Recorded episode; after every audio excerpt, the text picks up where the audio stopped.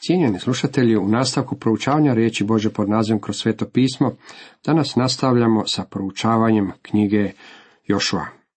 Osvrćemo se na 11., 12., 13. i 14. poglavlje. Tema ovom 11. poglavlju glasi osvajanja sjevernog dijela zemlje i popis poraženih kraljeva. U 11. poglavlju nalazimo izvješće o osvajanju sjevernog dijela zemlje, kao i zaključak o Jošujinom vodstvu tijekom ratova. Od prvog do šestog redka čitamo. Kad je sve to čuo Jabin, kralj od Hasora, obavijesti Jobaba, kralja od Madona i kralja od Šimrona i kralja od Akšafa i kraljeve na sjeveru u Gorju i u Arabi južno od Kincereta i u Šefeli i na uzvišicama Dora prema moru. Kanance na istoku i zapadu, Amorejce, Hetite, Perižane i Jebusejce u planinama, Hivice pod Hermonom u zemlji Mispi. Svi oni izađu sa svim svojim četama, sa mnoštvom što ga bjaše kao pjeska na obali morskoj i sa mnogim konjima i kolima. Udruže se dakle svi ti kraljevi i utabore se zajedno na vodama Meroma da se bore protiv Izraela. Tada Jahve reče Jošuji, ne boj se njih, jer ću sutra u ovo doba učiniti, te će svi biti pobijeni pred Izraelom, konje njihove osakati, a bojna im kola ognjem spali. Jabin, kralj Hasora, koji je živio na sjeveru, čini se da je bio organizator. Poslao je obavijest svim ljudima koji su živjeli u okolici da ustanu protiv Jošove, jer je tada već bilo očito da je Jošova porazio sve na jugu i da će krenuti prema sjeveru. A ako krene na sjever, krenut će i protiv njihove zemlje, što je naravno bilo upravo ono što je učinio. Kao što smo vidjeli, Jošujina strategija bila je podijeliti zemlju na dva dijela, a zatim krenuti na jug, koji vidite nije mogao primiti pomoć od sjevera. Sada su se kraljevi na sjeveru pokušali udružiti. U sedmom redku dalje čitamo. Jošua povede na njih sve svoje ratnike, da ih napade na vodama Meroma i udari na njih.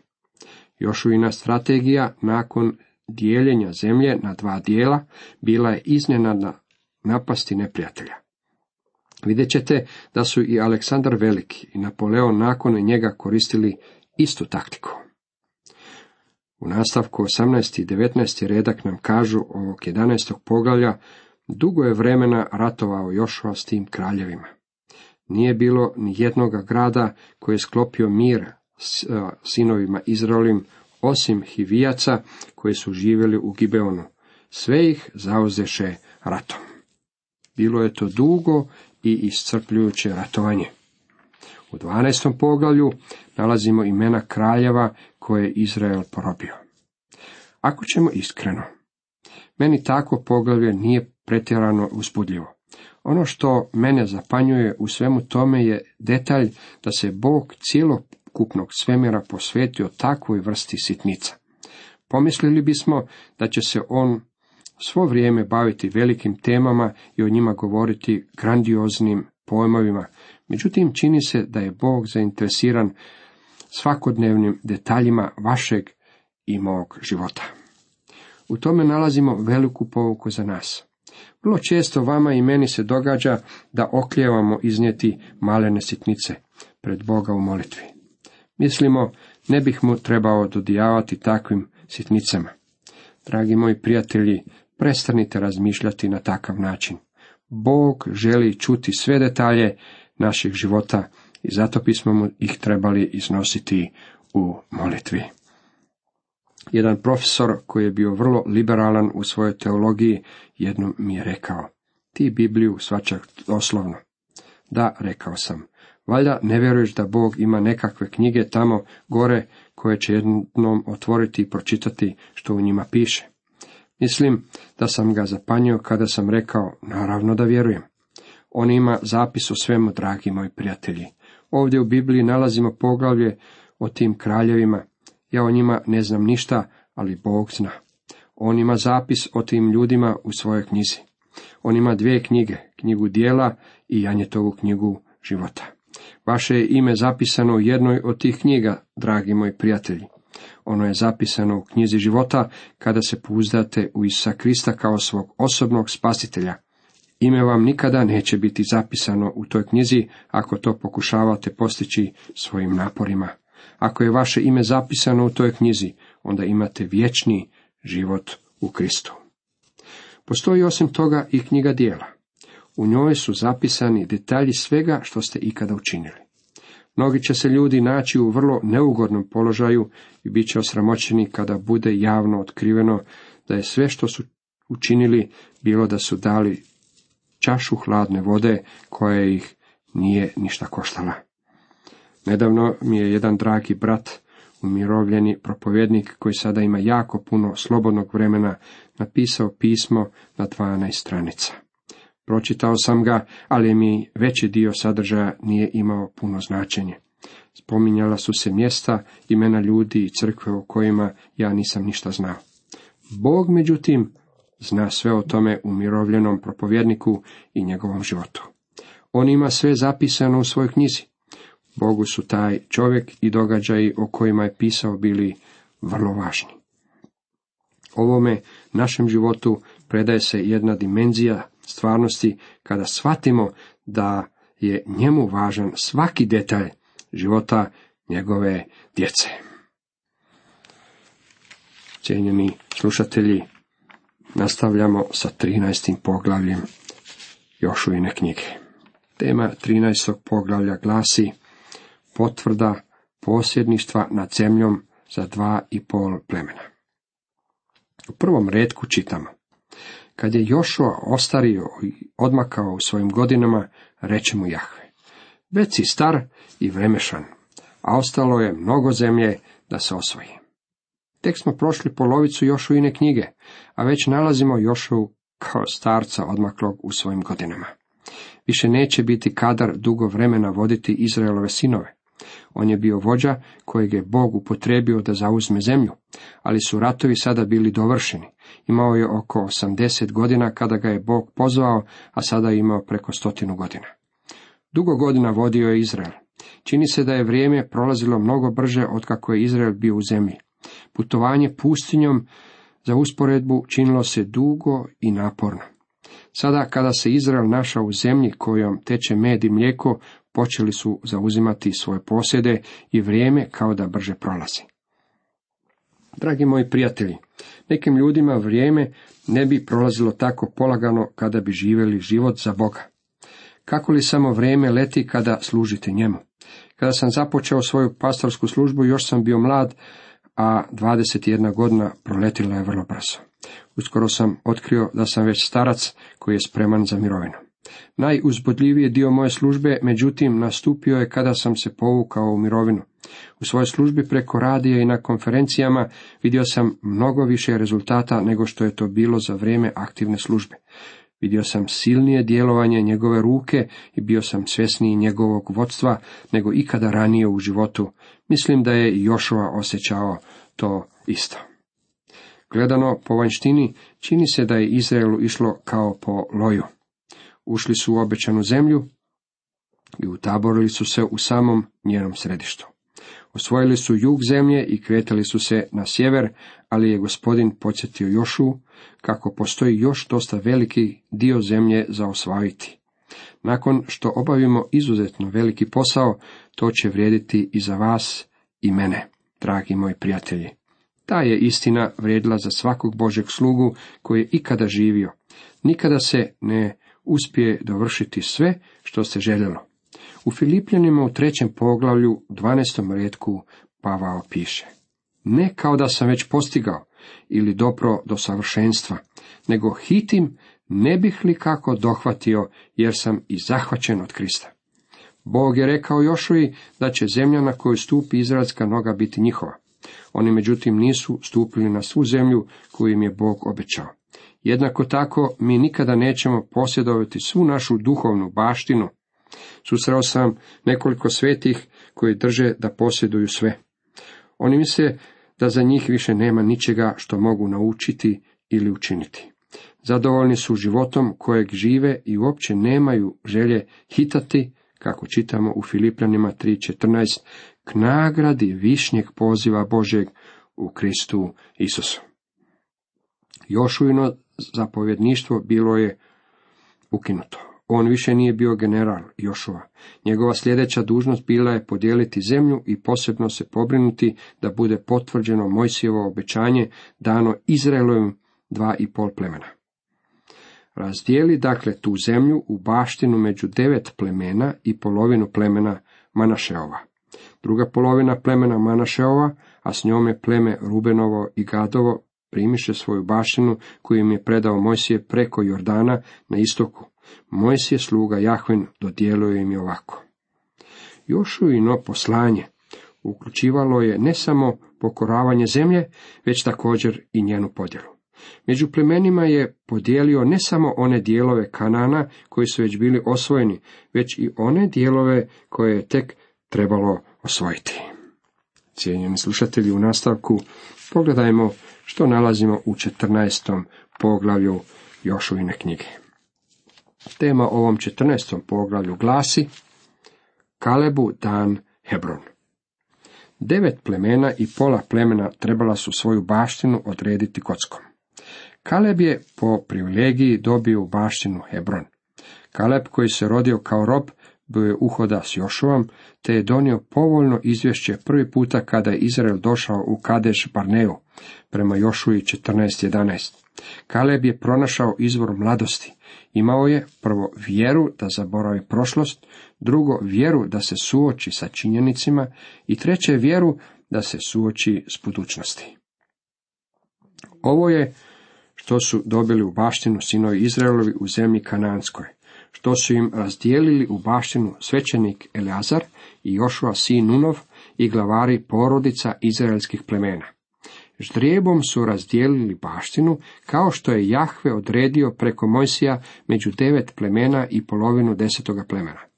Kao što možete vidjeti na zemljovidu, sve od dana do Beršebe, zemlja je bila podijeljena na plemena Ruben, Gad i pola Manašeovog plemena, ostali su na istočnoj obali rijeke Jordan. Zatim, počinjući na jugu i krećući se prema sjeveru, nalazimo Šimunovo pleme, Judu, Benjamina, Dana, Efraima, Manašeja, Isakara, Zebuluna, Naftalija, Ašera i Dana. Kako je Jahve zapovjedio Mojsiju, tako su učinili sinovi Izraelovi pri pridobi zemlje. Sinovi Judini pristupe k Jošovi u Gilgalu, a Kaleb sin Jefuneov, Kenižanin, reče mu, ti znaš što je Jahve rekao Mojsiju čovjeku Božem za mene i za tebe u Kadež Barneji. Bilo mi je četrdeset godina kad me posla Mojsije sluga Jahvin iz Kadež Barneje da uhodim zemlju i donio sam mu izvješće kako sam najbolje znao. Braća koja su pošla sa mnom uplašila su srca naroda, ali sam ja vršio volju Jahve, Boga svojega. Kaleb je bio čovjek koji je vršio volju Jahve. Ako želite recept za dugotrajan i dobar život, evo ga ovdje. I vidiš, Jahve me sačuvao u životu, kao što je rekao. Već je prošlo 45 godina kako je Jahve to obećao Mojsiju, dok je Izrael još išao pustinjom. Sada mi je 85 godina ali sam još i danas snažan kao što sam bio onoga dana kad me Mojsije posla kao uhodu. Kao nekoć i sada je moja snaga u meni za borbu da odem i da se vratim. Kaleb je sada imao 85 godina. A opet je mogao reći da je bio jak kao i onog dana kada ga je Mojsije kao uhodu poslao u Kanan. Tijekom putovanja pustinjom cijeli prvi naraštaj koji je izišao iz Egipta pomro je s izuzetkom Kaleba i Jošve. Njih dvojica zajedno s ostalih deset uhoda donijeli su izvješće o stanju u kananskoj zemlji. Pitanje je bilo može li Izrael osvojiti zemlju. Jošova i Kaleb bili su sigurni da uz Božju pomoć Izrael može izboriti pobjedu prigodom zauzimanja zemlje. Ostalih deset uhoda vidjeli su u zemlji divove, te su se željeli vratiti u Egipat. Htjeli su vratiti se u ropstvo, u proizvodnju cigli, na bić svojih gospodara, u lance, u ruševne kuće i plaću i jadikovkama pod teškim bremenom. Gospodin Isus je rekao, A čitamo u Luka 9.62. Nitko tko stavi ruku na plug pa se obazire natrag, nije prikladan za kraljevstvo Bože. Bog je pozvao Izraela da otiđe u zemlju Kanaan, a Kaleb i Jošua jedini su vjerovali da je to moguće. Tijekom 40 godina lutanja pustinjom pretpostavljam da je netko s vremena na vrijeme govorio Kalebu. Brate Kalebe, nije li strašno u ovoj pustinji? Tako je vruće. Danas je 48 stupnjeva. Kaleb je odgovorio, nisam uspio zapaziti. Čini mi se da je dosta toplo, ali sam baš razmišljao o ešolskom grožđu koje sam vidio. Mislio sam na Hebron. Naš otac Abraham volio je to mjesto, a i meni se jako dopada. Tamo ja idem.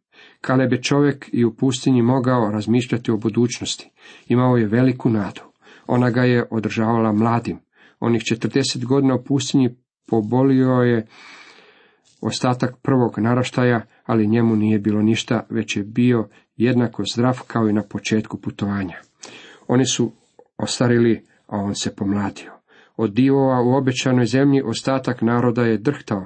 Sebe su u usporedbi s njima smatrali skakavcima. Kaleb je međutim mislio na Boga. U srcu toga čovjeka nije postojalo ropstvo strahu. Kao što je Martin Luther rekao, sam s Bogom je u većini. Bog je bio mnogo veći od divova. Kaleb me podsjeća na Adonirama Jucona, misionara koji je 12 godina proveo u Burmi, bez da vidi jednog obraćenika. Odbor koji ga je poslao na to mjesijsko polje nije imao osjećaja za okolnosti i vrijeme, a nisu također niti svačali kakav kalibar misionara imaju u Juconu. Zato su mu napisali vrlo diplomatsko pismo, predlažući mu da se vrati kući. Pitali su ga kakvi su izgledi u Burmi za budućnost. Njegov odgovor bio je budućnost je jednako svetla kao što su to i Božja obećanja. Njegovo pouzdanje u Boga bio je razlog zbog kog je mogao ostati u divljini Burme sve ono vrijeme. Jako je mnogo patio i trebalo je proći mnogo godina da dođe do probuđenja, ono je konačno došlo. Njegovo vrijeme bilo je vrlo korisno utrošeno. Uživate li u svim duhovnim blagoslovima koje Bog ima za vas danas? Vi tvrdite, imam mnogo nevolja. Znam da kršćani imaju mnoge probleme tijekom svojih života. Moje srce je u potpunosti uz ljude koji su u patnjama. Ja međutim uvijek pomislim na svjedočanstvo jednog crnca koji je rekao da mu je najdraži stih u Bibliji onaj gdje piše dogodilo se. Kada su ga zbunjeni ljudi pitali što je time mislio, odgovorio je, kada zapadnem u nevolje i problemi se nagomilaju, ja okrenem svoj stih i vidim jasno kako problemi nisu došli da bi se zadržali kod mene. Došli su dogoditi se. Postoji jako puno stvari na koje se možete potužiti, dragi moji prijatelji, i ja imam svog udjela u tome. Međutim, što je s vašom nadom? Što je s budućnosti? Kaleb je 40 godina putovanja pustinjom uživao u svim duhovnim blagoslovima koji su bili njegovi. Zbog toga što je Kaleb vjerovao Bogu, jer je bio čovjek vjere, rekao je, daj mi sada ovo gorje koje mi je Jahve obećao onoga dana. Sam si čuo onoga dana. Ondje su Anakovci, a i gradovi su im veliki tvrdi. Ako je Jahve sa mnom, protjeraću ih kako je to obećao Jahve. Sjetit ćete se da je u postanku Abraham otišao u Hebron, čije ime znači zajedništvo. Bilo je to mjesto zajedništva. Kaleb je bio u zajedništvu s Bogom i sada je želio živjeti u Hebronu. Tada ga Jošova blagoslovi i dade Kalebu sinu Jefu Neovu Hebron u baštinu. Hebron je pripao u baštinu Kalebu, sinu Jefuneovu, Kenižaninu, sve do danas, jer je Kaleb vršio volju Jahve, Boga Izraelova. Dragi moji prijatelji, i mi ćemo jednog dana biti nagrađeni. Nećemo biti nagrađeni prema velikoj količini pravednih dijela koja smo učinili za Boga, niti prema našem istaknutom položaju ili popularnosti. Biti će važna samo jedna stvar, jesi li u potpunosti slijedio gospodina. Ovo kad bi barem Boži narod danas naučio da je najvažnija stvar u ovome životu u potpunosti slijediti gospodina. Kaleb, Boži čovjek, kakav je bio, uzeo je u baštinu Hebron. Ondje su živjeli divovi, ali on rekao, to je mjesto koje ja želim, to je najbolje mjesto. O, kad bismo barem vi i ja mogli hitati k nagradi višnjeg poziva Božeg u Kristu Isusu. Cijenjeni slušatelji, toliko za danas.